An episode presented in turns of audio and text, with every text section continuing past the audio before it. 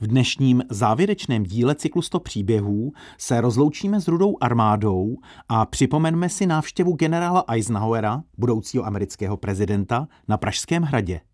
Nejprve tedy nahrávka československého rozhlasu z Václavského náměstí. 15. listopad roku 1945. 9. května přišli. Přišli do Prahy, hořící a skrušené, ve chvíli, kdy jí a nám všem bylo nejhůře. Přinesli nám první pozdrav svobody a míru po šesti letech utrpení. A ve chvíli, kdy přišli, ženou se před sebou nepřítele, který nás chtěl zničit, nevyspalí, unavení pod sídením drcení nepřítele na trati Berlín-Praha bez vteřiny odpočinku. Udělali vše, aby přišli včas. To byl začátek reportáže z rozloučení s odcházejícími jednotkami Rudé armády z Prahy z 15. listopadu 1945. S historikem Petrem Hlaváčkem si budeme povídat o tom, jak se v nahrávce projevil nově nastolený propagandistický diskurs. Bylo několik měsíců po válce a všechny projevy se už hemžily hesly, která se stanou základem sovětsko-komunistické propagandy. Reportér manipuluje s fakty, když vyhlašuje, že rudá armáda udělala všechno proto, aby přišla Praze na pomoc včas. Pražský táto a mámo, vzpomeň na dny 5. až 9. května. Nevěděl, kterou chvíli se zřídí právě tvůj dům.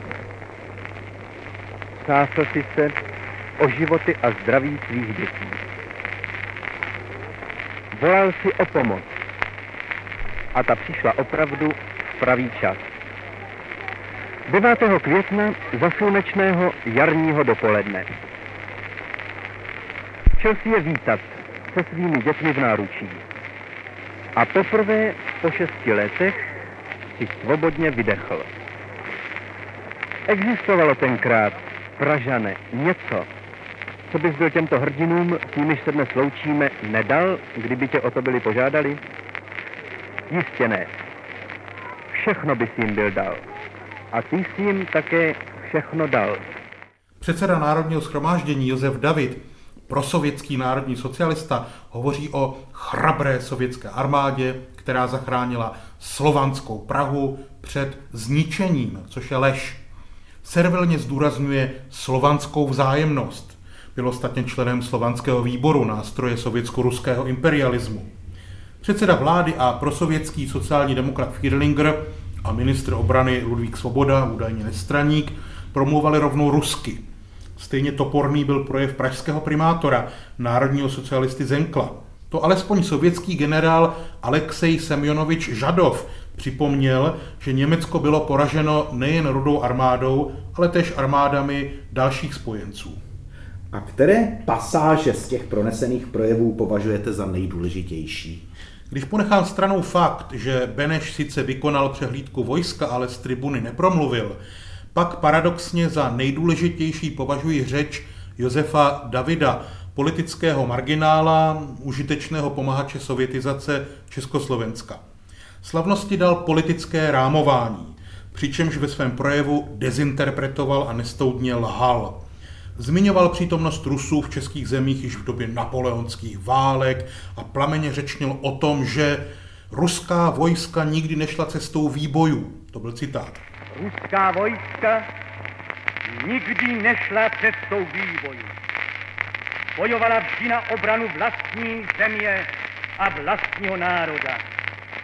A dovedla odhodlaně, bez sobecké zvůle jít bojovat za zájmy všeho lidstva.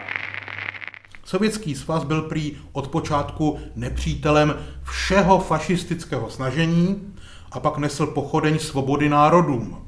Že byl Stalin až do roku 1941 Hitlerovým spojencem a dělil se s ním východní Evropu, to bylo zapomenuto. Ornamentální význam měla Firlingerova slova, že nikdy nezapomeneme na okamžik, kdy se v Praze 9. května ráno objevil první sovětský tank. A Svoboda přizvukoval, že právě rudé armádě náleží titul osvoboditelka. Nezaznělo ani slovo o statečnosti bojovníků pražského povstání, než kvůli o vlasovcích nebo američanech. Rodí se legenda, že za osvobození Československa a Prahy, za naši svobodu a nezávislost vděčíme pouze Stalinovi a Sovětskému svazu. Jak se dá srovnat loučení s rudou armádou a s tou americkou? Zásadní rozdíl tu byl na první pohled zřetelný. Zatímco loučení s rudou armádou v Praze bylo koncipováno jako celonárodní slavnost, které se zúčastnili prezident republiky, předsedové parlamentu a vlády, rozlučka s Američany, která proběhla 20. listopadu 1945 v Plzni, měla regionální charakter. Plzeňské slavnosti se zúčastnil Ludvík Svoboda, anglicky řečnil Jan Masaryk, ovšem prezident republiky přítomen nebyl. A je úplně jedno, že Plzeň navštívil již 15. června, nebo že přijal v Praze Petna a později i Eisenhowera. Zkrátka, Benešova absence byla z hlediska naší zahraniční politiky až bolestně symbolická. Po svém příletu do Prahy navštívil generál Eisenhower americké velvyslanectví a poté vykonal návštěvu v ministerstvu národní obrany, kde byl přijat ministrem národní obrany generálem Svobodou a náčelníkem hlavního štábu generálem Bočkem.